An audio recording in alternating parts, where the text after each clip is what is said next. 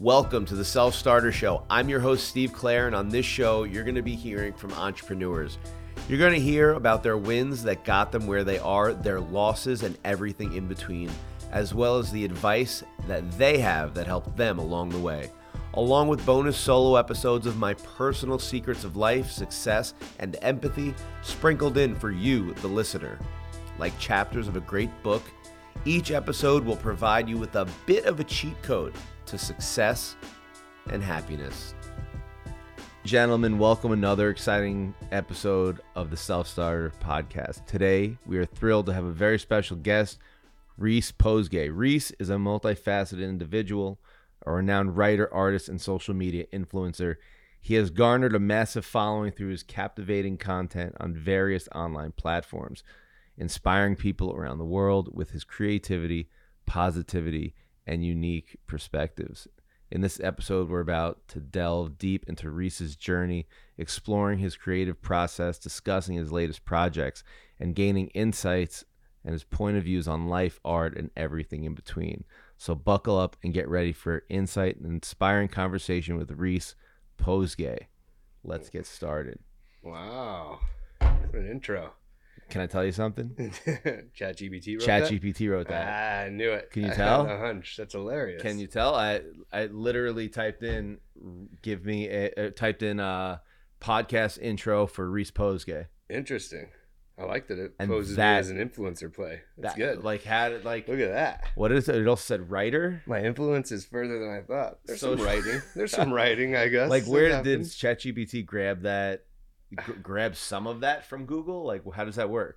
Probably a combo, probably definitely some Google, a combination of things. I mean, I always laugh. I mean, you ever do that yourself? Will you go and Google yourself and see what comes up? Uh, yeah, but there's a few Steve Clares in this world. Yeah, I guess Reese, Reese Pozgay is pretty rare. Reese Pozgay, I mean, I, I guess Stephen Clare I would think is rare, but Reese Pozgay is much more rare. Um, the two main Steve Clares, Stephen Clare and Stephen Clare, are both uh, musicians. One is a, like a, I guess kind of like a classic rock older guy, and the other guy is Stephen Clare. He's a uh, hip hop. He's a rapper from Saint Louis. Interesting. Where's then, your Where's your musical talent? Um, I'm trying to think if I have any music. I I, I sing. I uh, you know my son. You know Seymour when he. When he, when I'm having trouble putting in the bed, I'll sing to him. Um, Interesting. Fun Vo- fact. Voice of an angel. Well, it's you know there's certain no there's certain tunes that uh you know kind of uh are, are soothing to kind of put him to bed. One go-to song: "Castle on a Cloud," Les Mis, and another one: "Boys to Men." I'll make love to you. Uh, on Bended Knee, Boys to Men. I don't know why, like, the first time I tried to put him to bed and I needed to sing, like, all I could think of was Boys to Men songs. Interesting. Well, that's what you listen to in bed, you know? Back in the day, that's yeah. sweet, sweet that, baby that making was music. Boys that's to why. Men, Boys to Men two. I'll put that album probably in my top twenty of all time. I'm sure. Yeah. But uh, enough about me. That lovely so music. That was the ChatGPT explanation. I love Give that. Give me Interesting. your explanation. Who you are and what are you doing right now? I mean, I think I think I mean I, I like theirs better. Maybe I don't know. A bit of a marketing, creative, and digital innovator hybrid. Um, kind of came up through the ranks of social media and digital as they were all coming to kind of the world, and got lucky on that timeline. Um, so built all of that out for some brands. You know, at a time when really most brands were going from brand to D two C and e-commerce as well, even if they weren't doing D two C. So. You know, my specialty kind of came around that three sixty marketing and bringing it all together just by happenstance, because my third piece of my role then at Marc Jacobs was our third collection, which brought me kind of hurdling retail and digital in a time when brands and businesses weren't really doing that well. Um, so that omni-channel kind of like omni-channel, community-centric, the idea of being everywhere, you know, like I still think most brands are failing at it. Like it's hard. People don't really staff for what they're for the current digital environment well, so you get a lot of silos between like digital and e-com versus retail versus P R and well, I feel like nowadays it gets and it gets tougher and tougher as the years go on um, for a brand to you know being told you to stay relevant, you need to do everything, and you need to have a specialist on every platform. And, you know, so the, the interview that we had last year that sure. got lost, the files got uh, lost in the ether, lost the internet. in the ether. Um, you know, you talked about just that. And like, you talked about, you know, which, uh, which platform will rise to the top, which, which, which platform, which social cream will rise to the top. And is there going to be one that rises to the top, or do you have to stay relevant from every angle? Yeah. I mean, it's hard to say. I mean, I think the one thing that's for sure is that like running social these days is awful. There's like some amazing meme accounts, but it's like, you know, no matter what, there's going to be a new channel. You're not going to have someone sitting in the seat, and you're going to want to activate on it. And executives or leadership is going to push people to do that. Well, I mean, when TikTok happened, it's not like people had a TikTok or a short form video person lined up ready to go, but they still had to do it, right? And I think that happens with all brands. Like, to your point, you can't hire a person for every channel anymore. It's gotten to be too many. People have to get multifaceted. I think what I was talking about last time is it's, you know, the trick now is figuring out how to give a different representation that's authentic to different audiences without just having a trickle down approach, right? Like, I think a lot of brands think campaign, and they think we need to get these images to tell the story, and then we'll post the same thing across all channels at the same time. But like, why follow a brand's Facebook if it's the same thing as their Instagram? Why follow the Twitter if it's the same thing? And also, the people who are on those platforms are operating differently, right? Like, I'm on everything, but I'm not really on Twitter that much these days. But when I am, I'm looking for like humor or learning or quick news or of the moment things. It's a different activity than when I'm looking at Instagram for inspiration, or to like, you know, pin something that I want to come back to, or to just see like what's happening in friend's life. It's like a different interaction. And the same goes for TikTok, right? I mean, this is really authentic, not polished video. It's a little more polished on Instagram. It's less polished on TikTok. So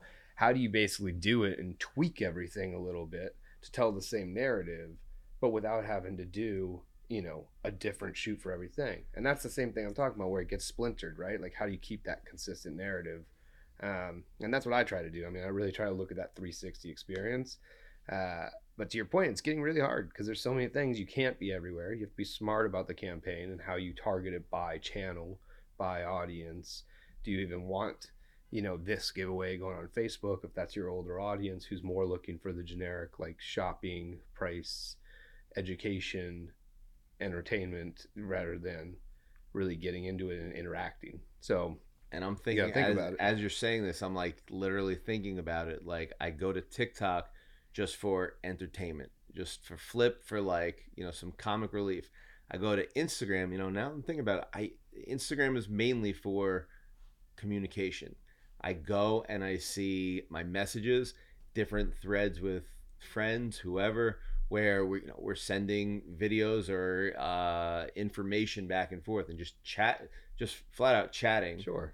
And then Twitter is more, I guess, more news-based. A lot of you, opinion. Exactly. A lot of opinions, or like if I want to try and get a question over to somebody. Like there was, um, I remember when I went to, when I was in London last year, and um, the uh, the guy who created Dishoom, uh, you know, everyone knows, if you've been to if you've been to London, you know, best Indian food in all the land. And I wanted to send this guy a message, and the only way I could think to get a message across to him was let's D M him, D M him, yeah, or just tweet and add him. And yeah. Sure enough, the guy got back to me in a day. Now I wasn't gonna, if I D M'd him on Instagram, probably would never have seen it. It probably would have went into like a, a side folder. Maybe, you don't know. I mean, like, listen, again, it just depends on behaviors.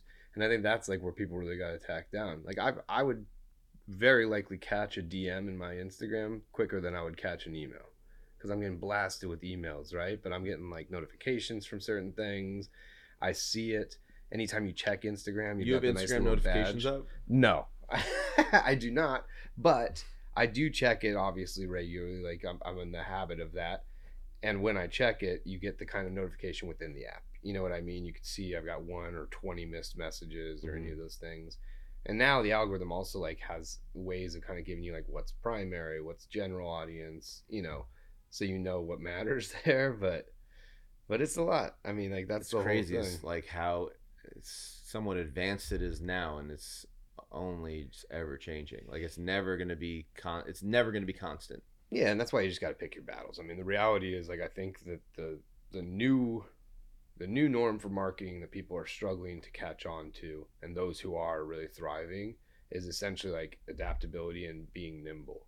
And I think that's really hard because, like, we're breaking down the old creative norms even to a degree, because it used to be like really about getting this like polished, perfect look, and we feel like it's the brand D N A and all of this, and that's somewhat out the window. Still super important if you're doing a T V ad or whatever, you know, you want to be making sure that it's all buttoned up, or a print ad. But the reality is the majority of what we're ingesting now as consumers is through digital, and nothing stinks more than like an inauthentic influencer or celebrity post. It's like, I use this toothpaste and uh, brought to you by, you know. So touching on that, what are your thoughts on de-influencers? I mean, I just learned about this recently. I didn't know that the de-influencer was a thing. When I hear de-influencer, it sounds kind of like a like a like a like a Yelp Karen, like uh, like a de-influencer. Same way I know a lot of quote unquote micro influencers looking for brands to post about, to have them repost. De-influencers trying to just pick apart a product. Like, it, it just seems so negative. Like, yeah, because it is a negative thing, but I don't think that that's, I think you're looking at it wrong, because I think de-influencers have been a long time coming. It's got like a nice little pretty name to it now, but this has kind of been my thing for the past ten years. I wish I'd started a company on it and de-influencing it. But, well, the idea that like, the idea of influence is getting smaller and smaller and smaller. I think that that's what's happening. Like, one at one point we really wanted celebrities, and we're like, yeah, like that's what's going to sell the product. Then all of a sudden advertising wasn't doing as much. You also had like Facebook and Instagram and Twitter come into the market with advertising pieces. So all of a sudden it became these influencers, right? And at the beginning it was like people who were in the know, people thinking, usually a bunch of wealthy kids who were like getting to go to fashion shows or whatever. But even that got like so bullshit, because it's like, who is wearing the shirt, the pants, the shoes, the bag that walked the runway? No one's actually going and spending fifteen K on like a full kitted look. I mean, mm-hmm. Sure, some people are, but like for the most part, you're getting one item, right? And that's when it started getting interesting, because you got people, you know, that like first wave of real influencers where it changed and people were coming in, you know, maybe they do have the jacket on from Prada or whatever it may be, but they're wearing like a ripped shirt that they've had for years. It's like an old Jordan shirt, and then they've got their favorite pair of jeans, and this high-low came in and got real, right? And I think the whole thing goes down to authenticity, and like you've seen it get smaller and smaller and smaller. You see brands seeing the value instead of getting like the one mega influencer who everyone's getting and using the same person because they're of the moment. Instead, they're getting the hundred of these people with really small influence, you know, on the kind of global following schedule, but at the same time, like really impactful influence, because they're targeting actual like niche groups. It's like the fitness person with ten thousand followers that are all there for fitness. They want to see it, right? It's not like I'm going to do everything for everyone. That was kind of the last phase. And my point is, now I think like what we're getting to is peer-to-peer marketing. Like my most likely to buy situation. You're saying is like, getting to? I, that's what I feel like that's where we are. I think that's where we are. Yeah. But kind of going back to the de-influencing, I think like essentially that's where we are. There's still layers of the other stuff, and I don't think it's ever going away. I actually think the pendulum may swing back to celebrity, because now we all know that it's marketing. We know that the influencer posting the toilet brush is doing so to get paid, right? And like, we're not like idiots. Like, we can now see like this is paid, this is not. I think that's where like we're also you smarter as consumers. You love to give the toothbrush analogy. Ah, you know, I'm not even gonna say one reference, but there's like a lot of people that are like, yeah, because it's just hilarious. It's like, this is, you know, the toilet paper I use, and it's like, come on, bro. Like, this is what you want to talk about. Like, yeah. This is you. But to de-influence, I think the whole thing is just like a real retreat to authenticity. I think that like influencers and people trying to make a career of that mm-hmm. are seeing the backlash once they become just a bullshit machine of people not believing them or not thinking it's authentic or real because they're getting paid to play. So I think that there's a smart end to it, because on the one end, sure, you can be bashing something as a product, but I don't think that that's like really what it is. I think it's just being honest in general. It's like, here's five things, five toothpastes, let's say, mm-hmm. as we like to go into that. And like, here's my actual opinion on it. This one tastes good. This one smells bad. This one's shit. This one's good. So de-influencers, do they, they bookend it?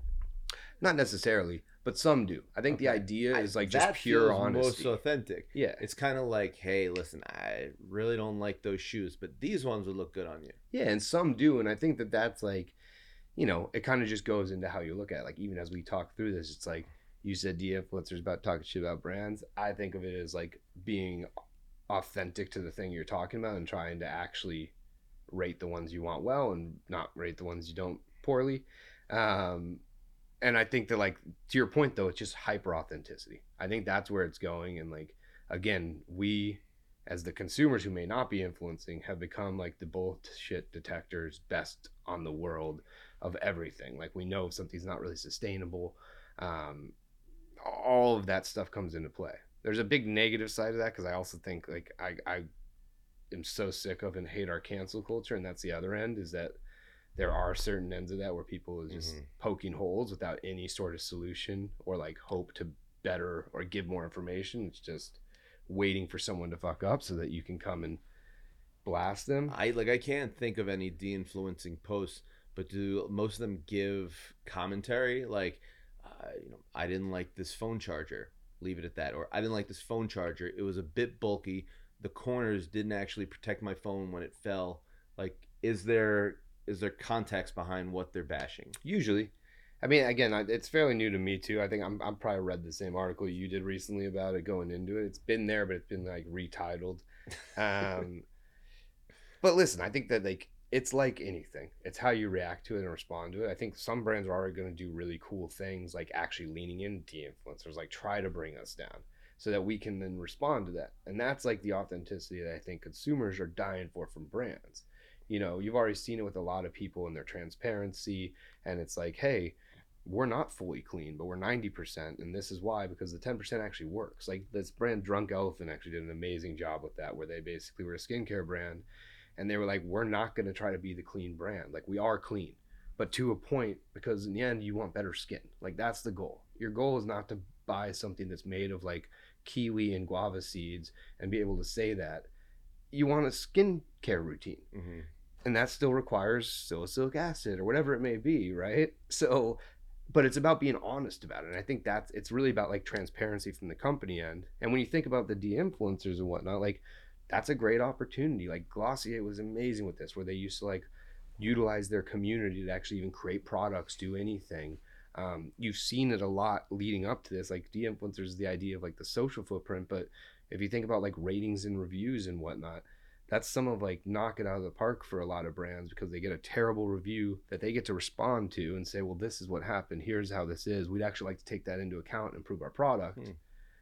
They make more money off of that. Do you think that, uh, speaking on reviews, if a brand has, let's call it one hundred reviews and they're one through five star, one hundred reviews, you got ninety-five five stars and five four stars, no two, one, two, or three. Does that make the brand look fake? Like, does that make it look like, all right, maybe I don't believe this brand because um it's impossible for nobody to have an issue with this product? No.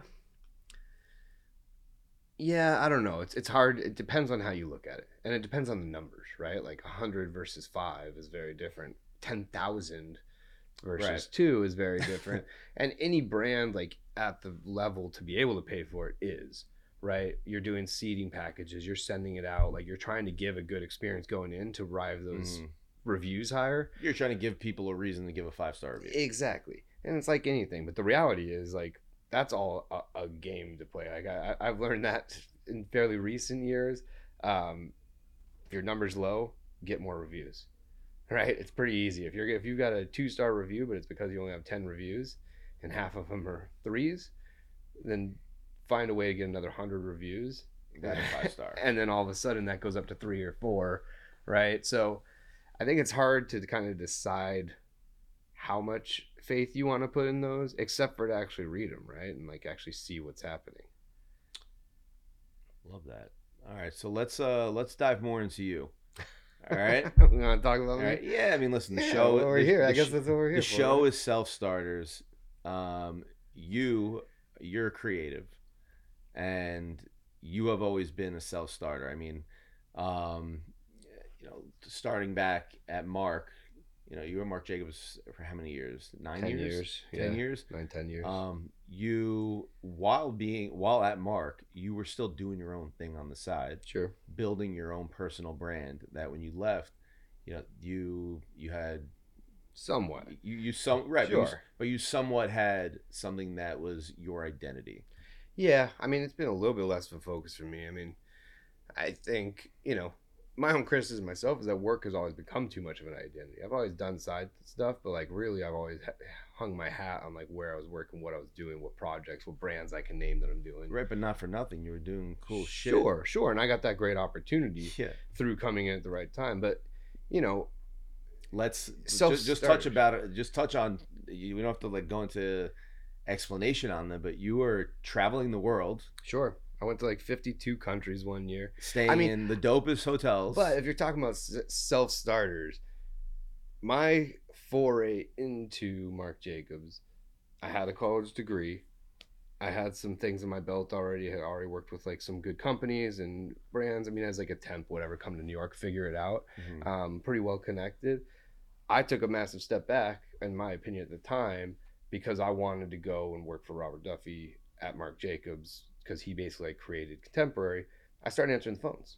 Yeah. I mean, literally. And I was like, you know, that was, that wasn't it, like, right? But I ended up using that as my, like, get in front of people.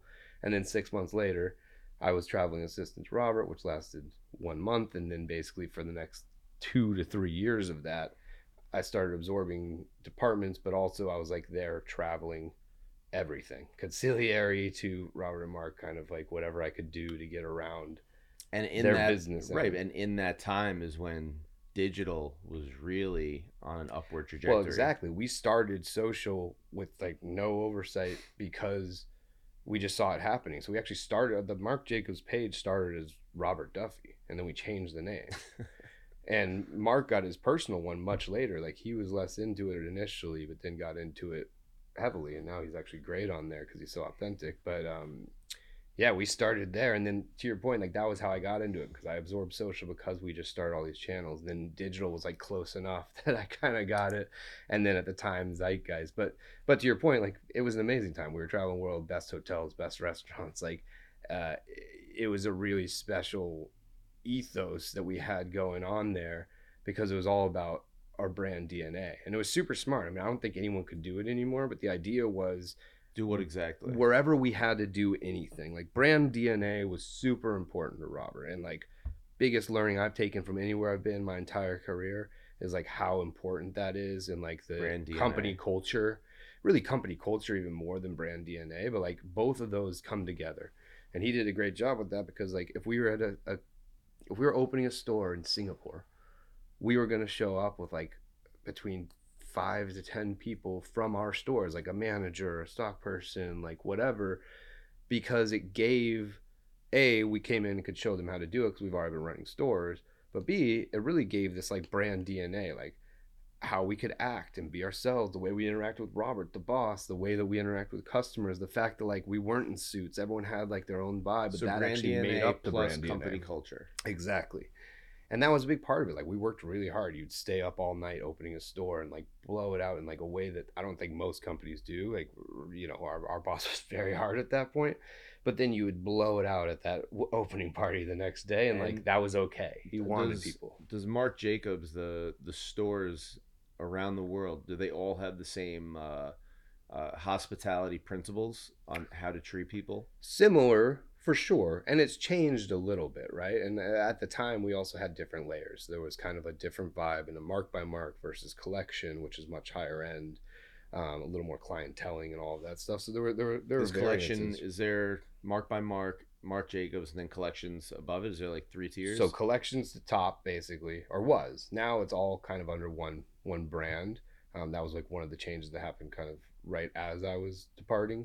Um, but collection, and then there was Marc by Marc, which was the contemporary line, and then the third collection, which I oversaw, was special items, which is basically everything in between: collaborations, partnerships, skateboards, surfboards, like the cool shit, flip flops, towels. Yeah. Like we got to make everything, um, and then sometimes if it did well, it would get absorbed into the Marc by Marc brand or into the collection. I mean, we had like a really, I mean, we, I mean, it really came from Robert initially, but a very smart business model around the idea of like not being so unapproachable that we can't get the cool kids. That was kind of where co- contemporary came in. Like everyone was aspirational the next tier or working across all three. So you might have like a special items tee. You may splurge on that one collection bag, but you're wearing the contemporary like Marc by Marc for your denim or dresses or things, you know, kind of middle range pricing. So you could really get anyone at every level, which was super smart because they also grew with the brand. As you got older, you went from contemporary and assuming that you were doing pretty well, you could start wearing collection or buying one piece a season or whatever it was. So how much of that have you taken, like that that vibe, that that way of of of creating a culture, how much of that have you taken with you to your next, how much did you take to your next step in life, and how much has stayed with you after that step? Because now you're two steps so after much that. so much I mean, like, it's super central to everything I do. Um, you know, I went, I went to some really corporate red tape environments after that. I mean, well, I had my own agency for a bit, but when I went back to kind of corporate, it was, it was like a very big corporate machine, turn the cruise ship situation. Did you and hate that? I feel like you mainly need, you because need to have I didn't, I, I didn't hate it. I mean, I don't hate anything. Like, I feel like all those situations are what you hate's make. a strong word. Yeah. Did hate's you, a strong word. Did it, did, did you, uh, Did I didn't, it bug you to a point where you're like, there's an expiration date on this position? I mean, I I, I mean, I ended up having to leave blindly, so, so like, without anything. So, um, and, you know, burnt out and took some time. It had a lot to do with COVID and other things too, though. But I think what stuck with me is exactly what you're saying. Culture is so important. And I think brands that aren't focusing enough on that are, are going to struggle in this like authentic world that we're in now. Um, and, you know, the brands winning are the ones being transparent, whether it's good or bad, right? It's like, we messed this up, we did this. I think the brands doing the old school way where it's kind of like P R smoke and mirrors are going to be dying on the vine a little bit here, um, because you just got, you, you, we can read through that now. The internet's too aplenty with information for us to see through everything. To answer your question though, like for me, culture goes to everything. And I think that you can create that mm-hmm. um, through smaller networks. And like I try to do that with my teams, with my people, you know, even with like the way that I interact, even if that means that I lose work or I lose clients, but like it's important to me. Like, and it's hard in fashion. I feel like fashion's got still a little bit of this old era of you kind of have to be like elitist or separatist or like mean or, you know, I just don't see any place for that anymore. Well, I guess it depends on uh depends on the target. Sure, but who Who wants that? You know, these days, I mean, who some who's the people, target who wants to feel like do. small? Right, but some people do, and some people have that. You know, this brand, it, this brand is it has a dominant vibe. This brand is uh, the bully, and I'll do as they say. In some cases, I think you're, I think you're going to see that less and less true because people are being held more and more accountable. I think as you see like people getting brought down for the office cultures or for like keeping people ridiculous hours or running them through, I mean, you're seeing it right now. You saw it with everyone from Bezos to what's your Dolce take on and that? Gabbana and all that stuff. Again, I hate the cancel culture. I think that like to make something amazing, somebody needs to be really pushing their narrative forward um, and owning it and not oh, taking yeah. no for an answer. And I think that's okay. I think no matter what though, like, there's a way to, to, to be really hard-nosed and still treat people with courtesy and respect. And I think that that would be what I would want to bring into it. And again, I'm coming like, like Robert Duffy was known as notorious as like brutal to so work like, like hard, so, but he, he was like, he was like sweet and sour. Right. And he was really good at the way he did it. Like you, you wanted to work harder because you felt like you were letting him down and, the, and, and like you wanted to do that because he actually did care.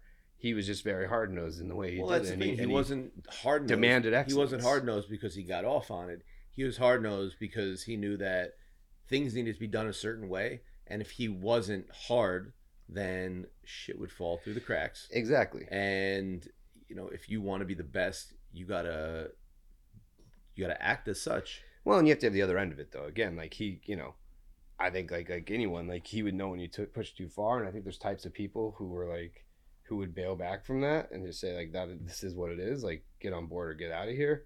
And he really brought in a lot of the sweet with the sour, right? I mean, like like he always made people people feel like, oh no no like you know, I like messed up him, or whatever. Right. Like he, he he admitted his own faults a lot too, and I think was that he that's ever rare. did he was he ever rewarding? Did yeah. He, oh yeah. I mean, very rewarding. I won't get into that, but like it was it was a give me one example. Very of, uh, gifting. Give me, can you give me uh, one example? I mean, he didn't get you a car. I mean, we did. I mean, I wouldn't say that people haven't though in that in that world gotten cars. Like I think. um No, I mean, it was like like birthdays were celebrated, right? I mean, like I, I could just like that's a small thing I can look at differently between cultures is like we weren't missing birthdays. Like everyone was getting in there and he was there and he's singing the song, you know. At other companies, it's like if your team below you isn't like getting you cupcakes or you might even get in trouble. Like I've been in companies that you're getting in trouble for getting cupcakes because they're like, wait, you're getting in trouble this? for getting like cupcakes. What is happening? I'm like, it's one, I have six people on my year. You're talking or on my team or whatever. Like you're talking about thirty dollars once a year that we can't figure out. Like that is the culture difference, right? Like it's almost like if you implement it, like we celebrate that, that's very different than being like, oh, we got to check out this like bottom line of like X, Y, and Z, you know. Culture is important is what it comes down to. Yeah. So do you think it's better to have a company that's very vanilla, stays in between the lines? And this is, I'm talking about going forward. Sure. With in the, yeah, the world today, the climate, the, the climate.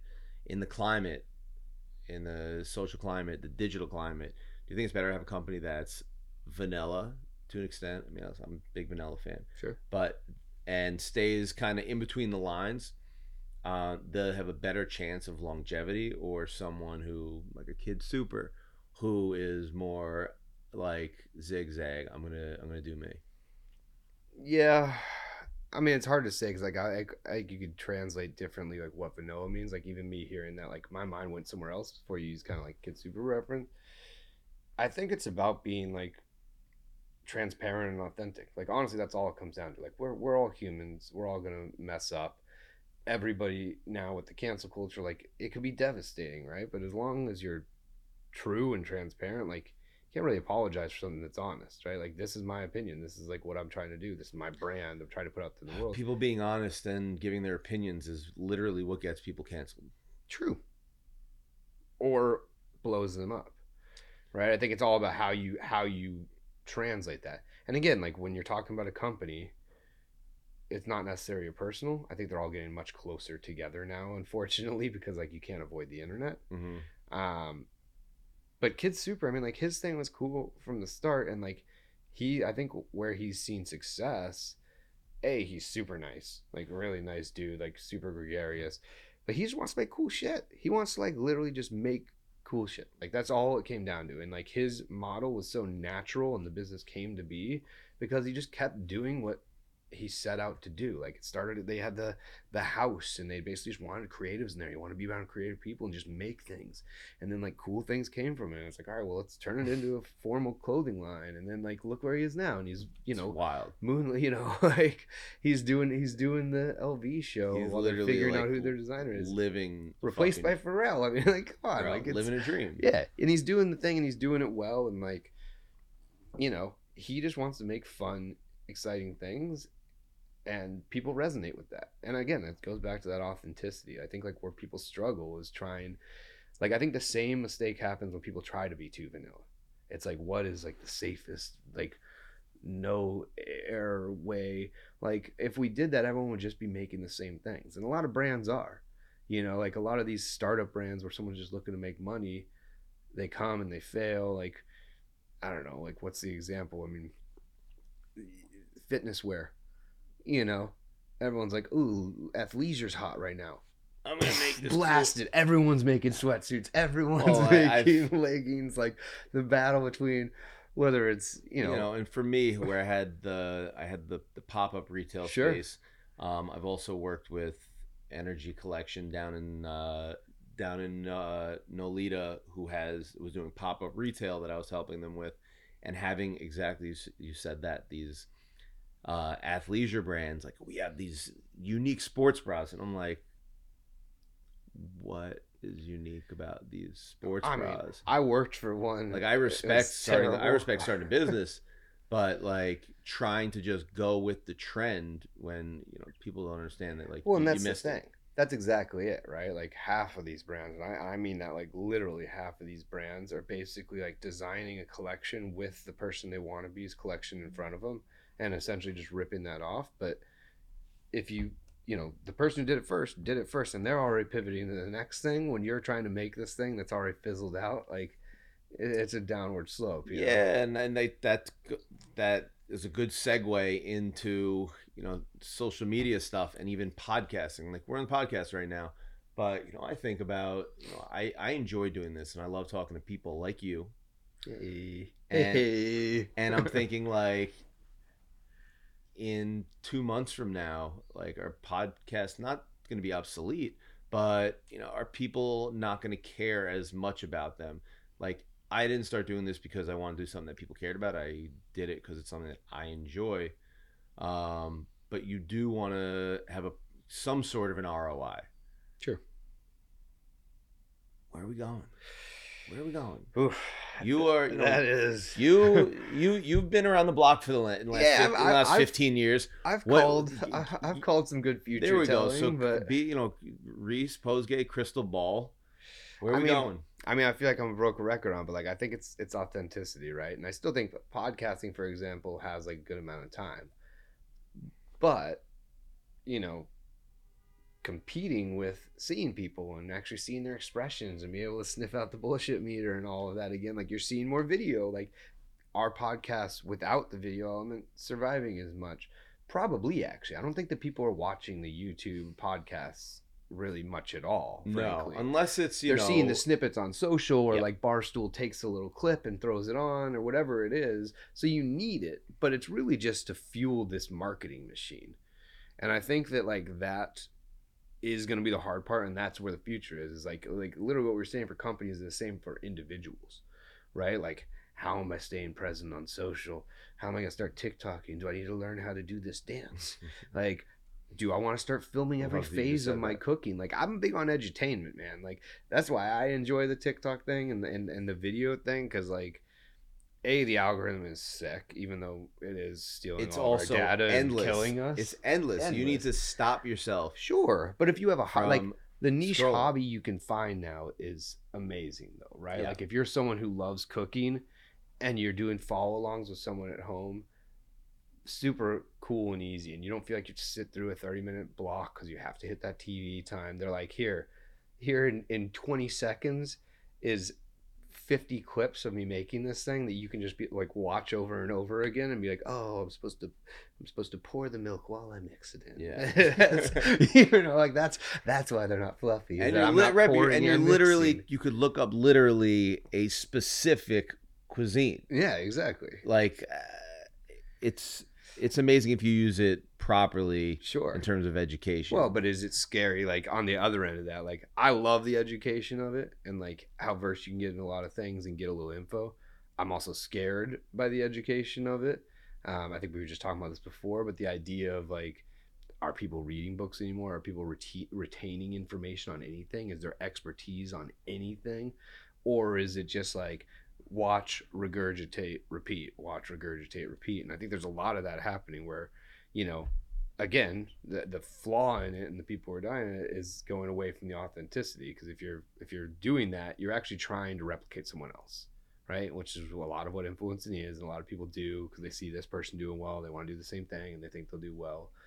But you know, it's really about figuring out how to like carve your niche, be yourself, do it your own way, like use these things to pivot your life. I mean, that's been like a big theme of my past couple months after taking some time off and trying to like rebuild a new, better version of me and like leverage this kind of mind time, because you got to learn, but then you need to apply it to yourself and figure out how you're going to like do your own thing with it, right? And take that information right further. And a big part of that is creating a um a big part of that is creating a routine. Exactly. So it's easy to just open your phone and scroll through TikTok and consume like that. But for someone who's reading a paperback, it's creating a routine on when I read. So let sure. me ask you, is there a specific time of the day that you read, or you just carry a book and instead of opening your phone to scroll, hey, this time I'm going to open up a book? It's funny. And I feel like I'm going against what I was already saying because it goes, I've been reading a lot on this. And that has created a about new, what I just new, said. Yeah, and that's like created a new routine for me recently. So like I wake up and I read first thing I wake up. My new thing is trying not to look at my phone for like the yep. first hour of the day. So I read, then I meditate, then I shower, then I read, journal, meditate, shower, then journal, I start and my then day. Your phone. And then my phone. So you're up for an hour and a half before you even look at your phone. That's what I'm trying to do. I mean, again, like it doesn't always technically work that way. Usually you give like a little peep, see if you saw like a missed message or something that you're worried about. But you're already kicking your head into a different gear when you do that. Sure, but like no Instagram, no death scroll, no nothing. Like, yeah. I think you process the information like, differently. I'm even about don't look at the phone at all. That text message that missed that missed anything on the phone sure. can wait an extra thirty minutes to an hour. I agree. And that's where I'm going. I mean, like I'm working, I'm still at the new phase of working my way into this, but listen, I, I definitely was the guy who woke up, especially working in social. I would wake up and like, just be looking for whatever panic I had, right? Like what's getting canceled, so what are we doing? I'm like scrolling through everything, look at Instagram, look at Twitter. And like, to your point, that was my routine. And I think times have changed because like I used to get to work, I would have one, you know, I guess what would you call it? Like one web browser. Like, you know, you can do like different tabs on one page and do multiple different pages. I don't know why I'm not describing that well, but like one um, one page just full of all my social tabs. So I gotcha. Look at Instagram, Facebook, Twitter, basically so like the, go through each thing each and spend like fifteen a window, minutes. Window. Yeah, exactly. You'd have a window, window with, with a bunch tab. Of tabs. A window. Yeah, so I have like a work window. I have a social window. I have a, a educate and read window. At least you compartmentalize everything. Oh yeah, but that was my day. Like I would get up, I would read social first, make sure there was no fires. Then I would go and I would read like all of the things that I needed to be in tune with zeitgeist, like a Wired, a High Snobiety, a Vogue. W W D every this day, all and then sounds, I would go to my this work. This sounds so exhausting. I'm an O C D guy, bro. This, this sounds is so is. Exhausting. But this was how I kept it together. I mean, like for me, being like the knower of the cultural zeitgeist was such a key part of my job, and it bled into like what got me to where I am now, right? Like tech became zeitgeist. I was the first guy who knew, not like actually, but I'm saying like I, I was very early on every trend because I knew about it. I'm reading every single one of these like mailers. I see TikTok before people see because TikTok. Because you read about it or you predicted it? I see ChatGPT. No, no, no, no, both, right? Like I see things that are interesting and then I know it's coming. Like I knew social shopping was coming super early. That one we were like spot on. We knew and we were trying to figure out ways to basically fake it out before Instagram. You're saying like, put it in. like like in post purchasing? Yes, exactly. Got like on, on in-app purchasing is where what I would say because it's, you know, in post was first, but you know I still think that that's where we're going. Like it's it's a weird time to figure out how to manage websites because everyone's spending all their time on social. Very few people are going to one brand for everything anymore. Like that brand devoted, right? So no, the only brand that has people devoted when you're talking about not not clothing but all products is Amazon. Sure, but they're but, not they're not a brand, but like that's like the but that's go-to. A multi-brand, right? Yeah, okay. And they've created they've created the shopping experience. That's the whole thing, right? Like the thing, like that's where I think social's recreated gonna, the shopping experience. Sure, but social's coming at Amazon now, right? Like that's what's happening is that Amazon like came the winner, and everyone's like, oh shit, we need to figure out how to do that. And it's not the websites. Sure, they're trying to like bring Amazon checkup. Like the reason Amazon thrived is like a membership. You don't have to worry about your shipping. There's one. Click checkout. Like all of these little things just make it so much easier. And they have everything, right? I mean, to your point, like you don't need to look at it. The prices are cheaper. You don't need to worry about it. Now take one less step. I mean, it's old school thinking, but it's literally like, how do I eliminate clicks? People are just looking to spend as much time because we have this like information overload that we never had, which I think is the scariest fucking thing. Like our, our brains are not built for the capacity of information that we're ingesting right now. So just now what I said, like I gotta look at Instagram, I gotta look at TikTok, I gotta make a TikTok, I gotta check my email, I gotta go and build a deck, I gotta do this, I gotta look at this thing, I gotta research this thing to get to that thing. You know what I mean? Who am I looking at? We we are constantly on something, like you're, you, just your phone. Remember when we first had our phones and it was like five apps? I had like my music, my email, You're saying that as a smartphone. Yeah. I have like a thousand apps on my phone now, right? I have like different things to create content, different things to read, different shopping. Like imagine just bouncing around just the apps on your phone throughout a day. Like your brain's just not made for it. So I think that it's like no, figuring out and how it's to parse only that. Gonna get worse. Exactly. Or it depends on who you're asking. Us, thirty-seven years old, we say worse. But like, is is it worse, or is it going to get better? Is it going to be more convenient? Like, literally, as we sit here, and I've said this before on a on, on an interview, where, you know, Apple, Google, those are big brands, but there are smaller companies. I would say smaller, like two hundred fifty to two thousand employee companies, who are even trying to elevate the experience over those big companies, and those are billions of dollars being spent right now, sure, to add to the to the brain congestion that you're talking about. Sure. I mean, it's hard to say. I mean, I think the system eventually breaks, because like, your phone's not going to be able to like build a fire for you if you're out camping, right? And people are losing like those main normal skills. Like, I mean, maybe we all go into the metaverse and just disappear into like a digital no, I world think on last a couch year at home. That that's but... not happening. I I would. Big to differ there. Oh, you think that, but like a more um, a more accessible entry into the metaverse, not this big headset that, you know, might make yeah, you dizzy yeah, yeah. No, no. I, I mean, minutes. I I think if you remove your kind of like everybody's assumption on the metaverse, like what I've learned, and I've just gotten really into that. I had, I had some interesting programs I got to work on for metaverse for companies, um, but also just trying to like educate, you know, my older godfather on a fishing trip and whatnot, is that like people define it differently. And I think that's the real issue. I guess what I'm saying is, when I say metaverse, I don't mean a V R headset and a video game, right? I, really, we're talking about web three more than metaverse, but I think in the end, it's going to be everything. Like, it's going to be unavoidable, right? Like, when people can't get their Coachella tickets without having to go into an experience, like, it's not an option. Go into right? an experience? Well, they're talking about like basically like Coachella tickets that are an N F T that you have to get by going into their metaverse thing. Like, like this stuff could be and probably is happening. But I think there's lower hanging things that people don't realize. Like, we slowly are bridging on this. Like, I think the metaverse, the gaming, is all just basically like a really good marketing application tool to bring web three and like this decentralized and like ownership of your own data into the mainstream. Same with N F Ts. I think N F Ts were essentially a really good tool to educate on something that no one really understood about. And in the long run will be a basic thing in there. But like, for now, that's why it was like a spike and a bit of bullshit and some of that stuff. But um, metaverse is coming. I think it's like, I, I, and I, I again, I don't want to say metaverse. I think like all of these things are gonna be part of our daily life, whether it's scanning I'm a Q R to... code if you are at a retailer, whether it's doing virtual try on of makeup or clothing because retail stores aren't open anymore. Like, these things I think are of like all an example of walking down the block in New York City, and there is a, uh, the, you know, sub uh, a bus shelter, a bus, uh, they call it a bus a shelter, but I don't know, what would you call it?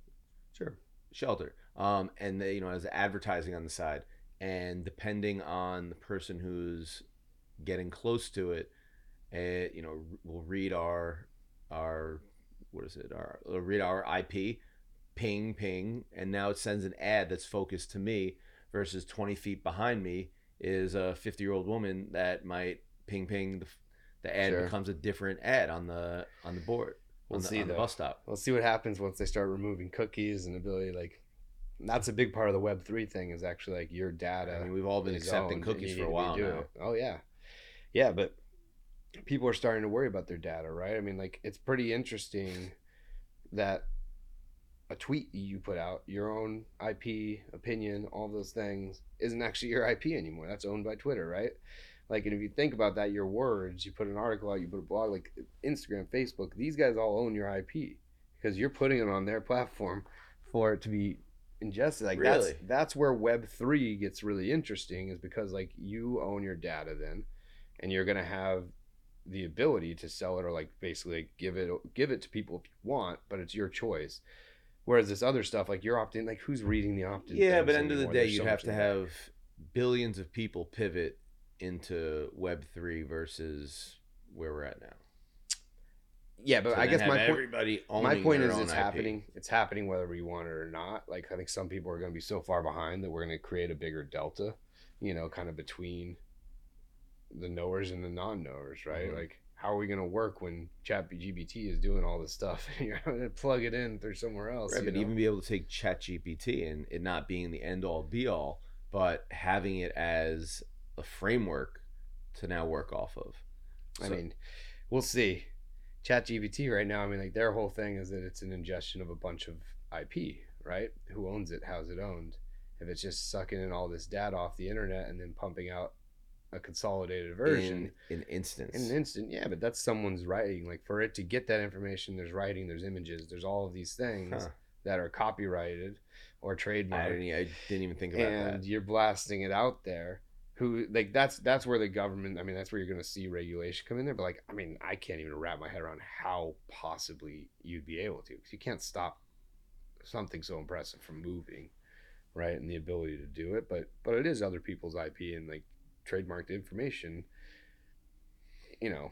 Yeah, but the best uh, example that I got, which I was talking to Jared about this last week, explaining ChatGPT as if you're taking this beautiful four K picture and you're putting it on your computer, and you know the the quality from your camera to your computer goes down, but you're still keeping as many pixels as possible so you can still see what this image perfectly what the image is, but you've lost its crystal clearness of the four K from the transition from camera to computer screen.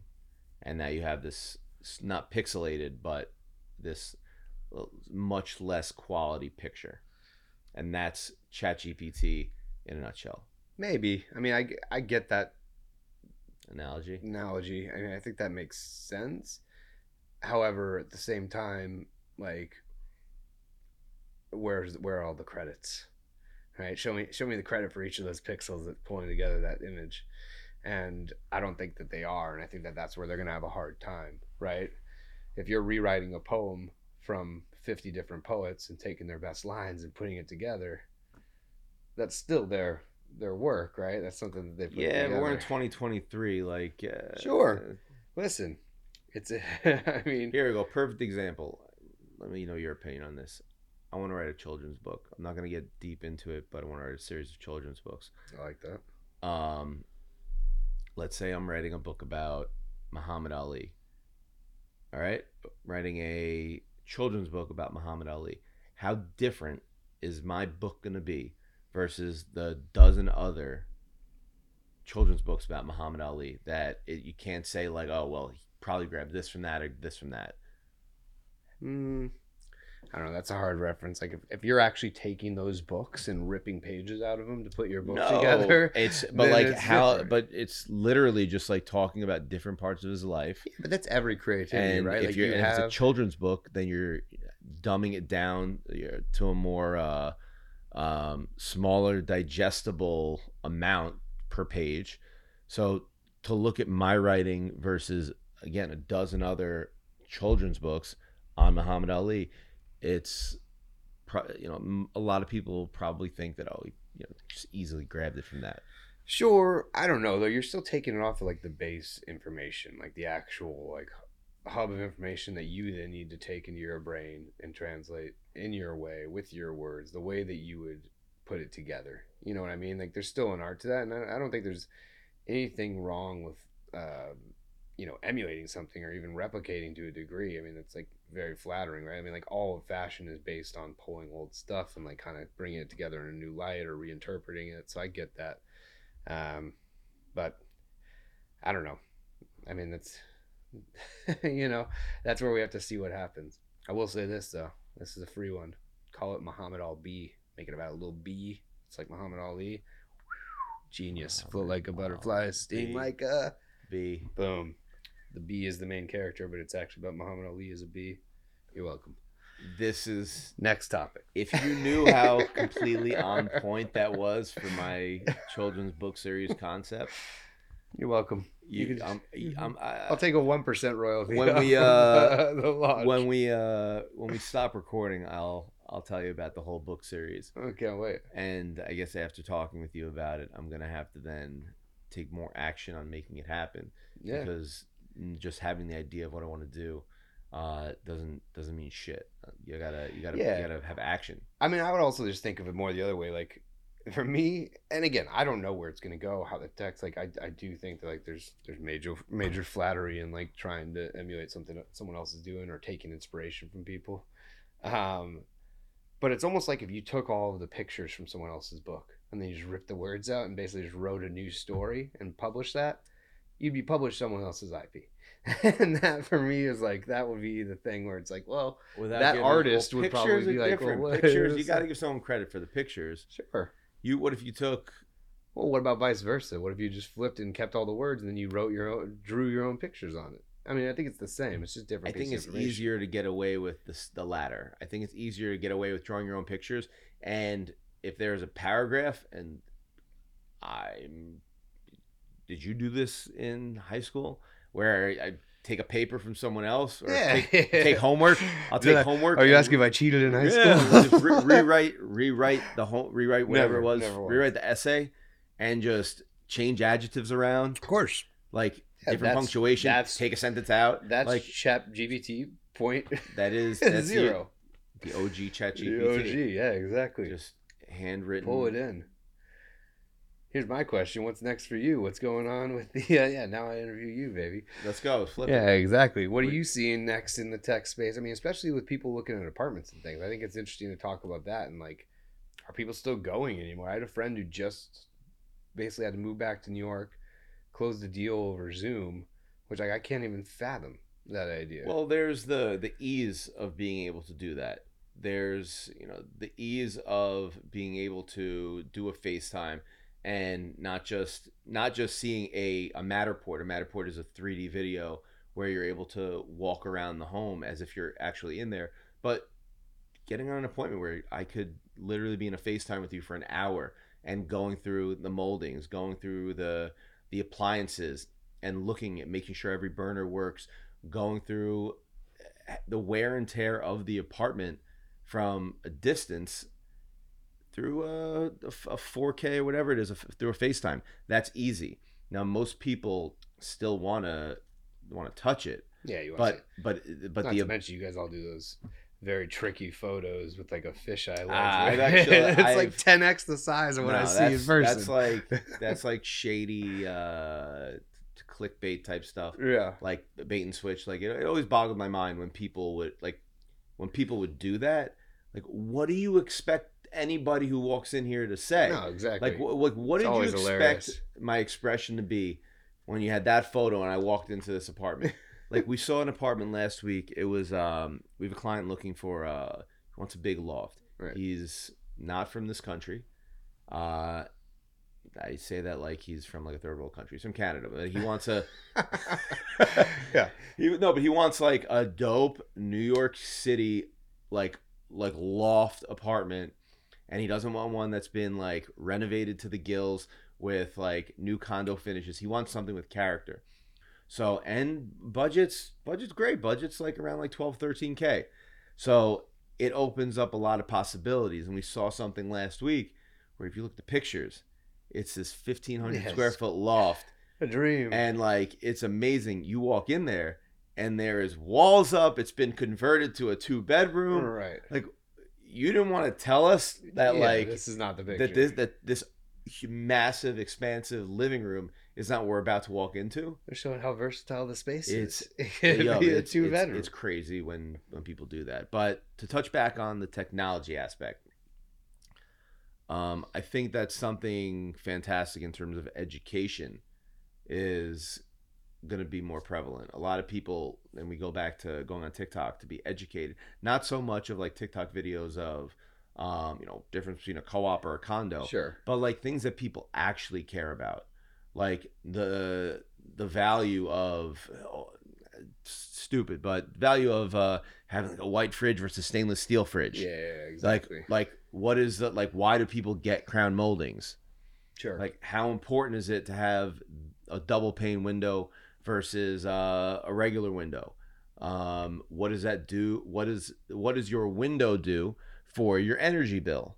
Right. Little things like that, and doing and for agents to be able to provide information like that in a digestible way, like Reels or in TikTok, where it's a, a twenty second or a one minute video about actually interested things interesting things, not just like stupid real estate stuff right. that like people are like, I'm a broker and you should work with me because I'm going to give you information about your, the mortgage and right. why it's important to get a pre-approval. Eh, maybe why it's important to get a pre-approval actually is some good info. Sure. But maybe like the intricacies of doing that. Interesting. And like also some strategy behind it. If you're going for an apartment that's, you know, a million dollars, but you're approved for one point four, don't get a pre-approval that says you're approved for one point four. Get a pre-approval that says you're approved for a million fifty. So, you know, the the seller who is trying to get all the juice they have out of their investment, whether they've owned this apartment for two years or forty years, and they want to get as much from the, the buyer, if they see that, oh, this buyer could afford one point four, like get them up another eighty grand. Right. And it's giving people information like that, giving people cool information is um, going to be uh, something that kind of separates who is um, an innovator in the business as opposed to people that are all doing the same thing. I see a lot of people now, a lot of like Gen Zs and even, you know, millennials who are doing apartment tours, you know, sure. Eric Conover, he made it cool. Cash Jordan does his own style. But then you have like agents who are, you know, you're twenty-two years old and you're doing a tour of a thirteen million dollars home. Your people probably aren't going to look at you seriously in all, right. in all seriousness. Like you've never sold a thirteen million dollars home. You're showing cool stuff and they're going to look at you as someone who sees cool stuff. They're not going to look at you as someone who they want to go help them purchase yeah, something. Because at twenty-two, your buyer might be looking for an eight hundred thousand dollars apartment or even a four hundred thousand dollars apartment, not thirteen million dollars. So by putting out, just putting out content of these incredible homes, yeah, it's eye-catching, but you're not tackling your target audience. Sure. No, I mean, it makes sense. Interesting time, man. I feel like we'll see. I feel like I just went on a tangent. It's just things that, as you said it, just I consume every day. Yeah. And it's like, I just want to be like, what are you doing? You should do this. And I like, I don't know why I had that like uh, save the puppy mentality. Sure. On like, like I all do the, the time. Same, man. I like, I, I want to like reach out to people like, hey, you're doing this. Like, don't, not, not don't do that, but like do this instead. Trust me. I'm doing this a long time. And uh, I know people. And right. I'm not saying I know people. I'm saying like I know people's, like I know the way that the mind works. Sure. And what you're doing, you're just spinning your wheels because you think it's cool. And if you're having fun with it, that's awesome. What's your end goal? Yeah, listen, maybe it'll work. Some people it does. For most it doesn't. I mean, it's like the idea of believability. I mean, like it's having done something and succeeded multiple times. And there you like, go. That makes sense versus actually talking about it and like being close to it and having a big opinion in the room. But like, you know, I, I can relate to the fact that like if I haven't sold a company, I wouldn't be the first person to talk to me to about how to sell a company. Even though I've been close to companies that have sold, I've got good information, right? But like it's different than someone who's actually done it. one hundred percent. Believability, baby. one oh one. Yeah. So what what do the next six months look like for Reese Pozgay? I mean, you know, I took some time, so that was nice and basically like reset, and right now it's just kind of getting into those lanes. Like I've gotten really excited about web three and some of these things. I'm just trying to stay ahead of this wave. That's always been my thing. So I'm really learning a lot of the things I don't know there so I can bring some value to it. I'm on like a DAO, which is super interesting. It's like a decentralized organization, basically, mm-hmm. agency, um, all around web three. So like if anyone's looking to do it, we like put together a team based on who's in this big DAO. It's interesting. Is this one DAO or several DAOs? Like- this is one that I'm in. Um, Myosin, they also have a great newsletter and, and uh, podcast if you want to get in there. There's the plug for that team. But but um, yeah, I mean, it's it's it's really interesting because everyone's trying to get in that space. So I'm trying to make sure that I'm equipped for those things, but also just trying to get back into um, taking on new consultancies. Like a lot of what people are coming to me for is like this strategic three sixty. Like, again, people have like a campaign idea, but they don't know how to roll it out, and they don't think about anything but social usually. And when they think about social, they're thinking about Instagram or TikTok, but not like all of it. So really that's what I'm trying to bring to people now is bring that focus into like how we're creating three sixty marketing campaigns or where they're actually needed. So I think that's the biggest thing, is everyone's trying to like blast campaigns or do the old way, when, you know, the truth of it is that there's so many campaigns you need to put out now that like sometimes they don't need the full bell and whistle. You just need to like run. There we go. So to touch on that, do you think that people need to have the mindset that it's inevitable that you're going to have a hit and a miss? For sure. Oh yeah. Like the old tech fail fast is, is more important than ever. And I think that that's like, you know, that's been one of the things I brought to every company I worked with, is really, again, getting rid of that like preciousness of assets and bringing it down to a little bit more like nimble, less polished, because that's where the audience is now, and that authenticity. Um, but yeah, the company's crushing now. You just got to do, right? Like it's, it's like, you got to do things. And even if you're not built for it, like try things, be smart enough to leave things when they don't work. Like, you know, there's, there's a lot of brands that are really smart with that. And like TikTok popped up. We're getting on TikTok. Let's do something. Let's do a test. Let's put some paid media into it. If it works, we'll hire in for it. We'll go. If it doesn't, and it seems like it's fizzling, well, then like, let's get to the next thing. Let's go to, you know, Clubhouse, which did not work. But like, you know, like the idea worked for a month. I mean, maybe even longer than that. And I, I assume it's still out there. It is. It's, it's I definitely think, out there. I think that like, that's where we're in a weird spot, because everything I've said about like authenticity versus not, versus like faking it till you make it, like that was just a, a, a surround sound of people faking it to mm. like like narcissists basically being the expert and running their own TED Talks. And yeah, but like that was like, for some people, don't get me wrong, it did work. And listen, like there was some really cool shit. Like I mean, I at the beginning it quickly fizzled into not yeah, being like, right, but like anywhere I wanted to be. I I mean, I know people who are doing Clubhouses like still like they, no oh yeah like they were doing Clubhouse like a few times a day. I think I'm not hearing about it much anymore. I'm sure that it's still, I know it's still no a thing, I, but... I only know about it because uh my buddy sent me um a Liverpool soccer Clubhouse chat after they lost to Wolverhampton, and just it was just all Liverpool fans just just ripping ripping like we have more like like we have more more autobiography, like we have more books written by the team than we do goals, or we have like more goals, we more, what was it? It was like this, and obviously it's with the British accent. So like, you know, for me, like it was a little funnier. Not that the British accent is funny, but sure. When you hear him like bagging on Liverpool, it's like, it's funny. No, no, listen, I, I went to, and, I went yeah. to a Hotspur game when I was there. There we go. Last time at Tottenham. It was, uh, it was fun. The Spurs. Yeah. Very fun.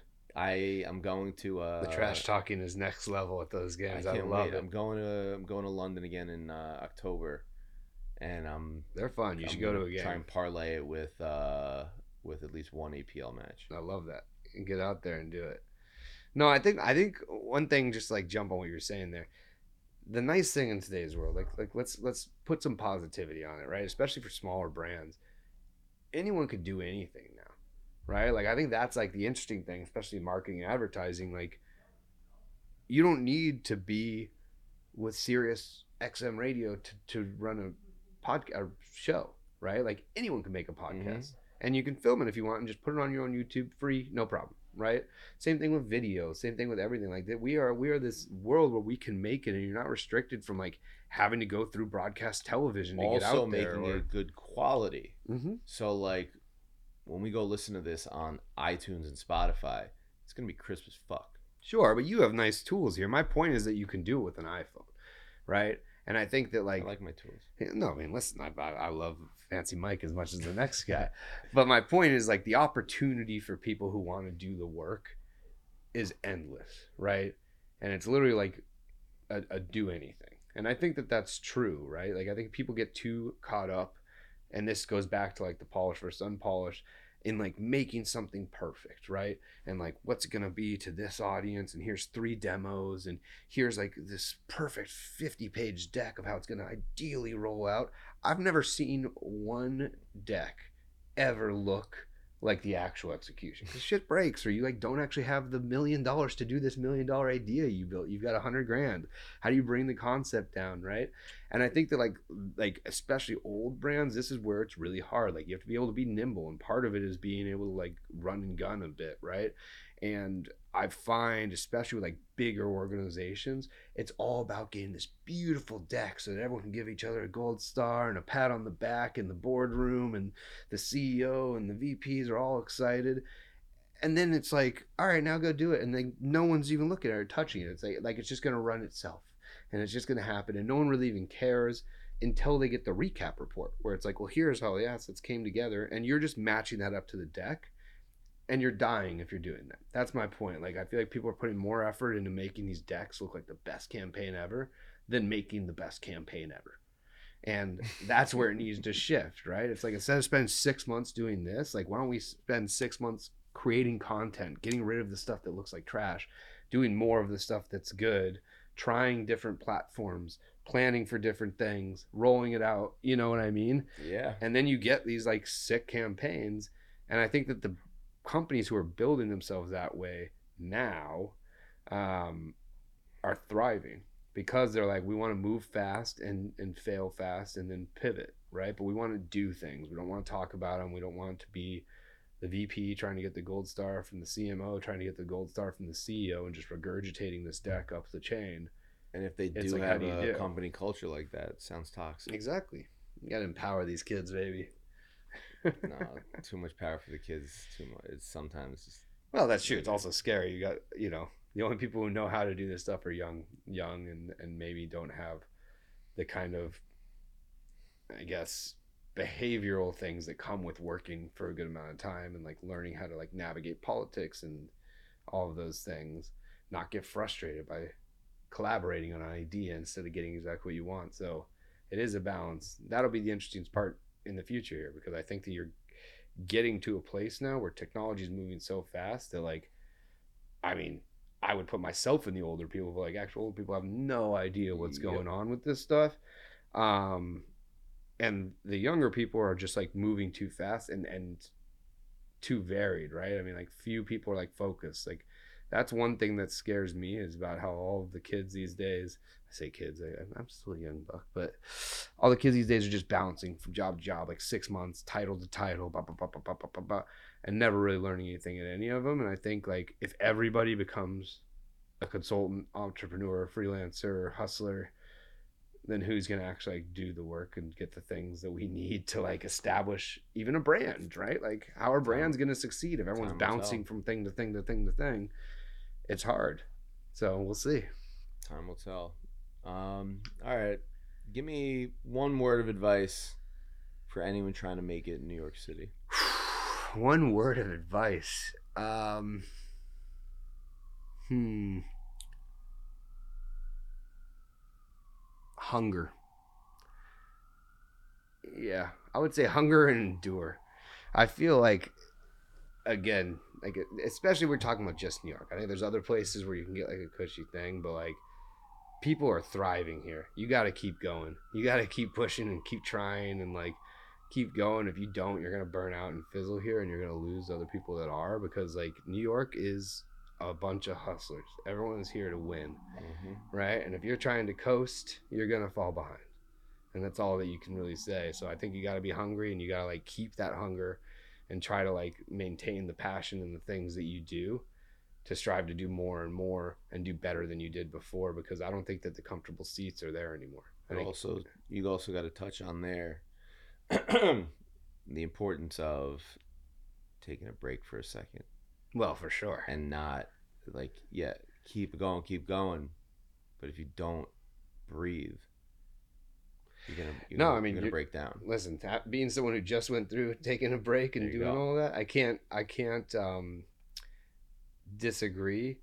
However, you know, I think it's just everything comes down to how to frame it, right? Because I think that was me being hungry to actually like find peace of mind. I was hungry for me to actually like allow space to go further and do more. You know, so it's all about how you look at it. Sometimes you got to rebuild. You got to break down to rebuild. That's right. Destroy and rebuild it. That's right. There it is. Destroy that's, and rebuild it. That's Nas right there. Yeah, that's Nas from Stillmatic, track three. um, well, you know, for anyone interested, I'll be releasing uh, a book soon, Muhammad I'll Be. Uh, there we go. You can find it on so Amazon. All right. So before I let you go, give me uh, actually, what are you reading right now? Oh, wow.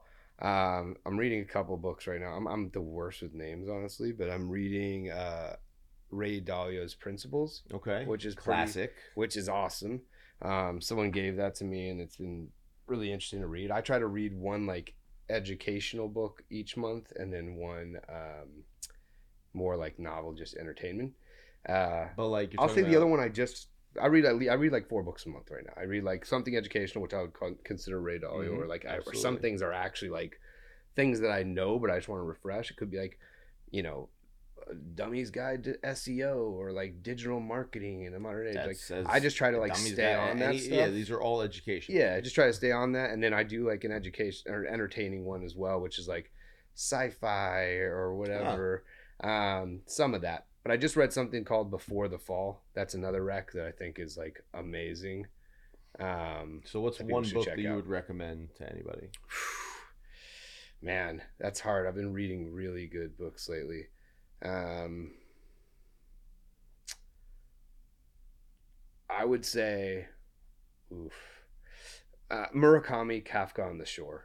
Maybe my favorite book I've read in the past two years. Really good. Super smart. All right. Put it um, on the board. Put it I'll, on the board. I'll, I'll, um, I'll make sure I complete that in the next like three months. I like it. It's a good one. Dude. Love you, brother. Thanks for having me on. Dude, thank you for, uh, thank you for coming back. You know, it's good to be here. Anytime I get to talk with you.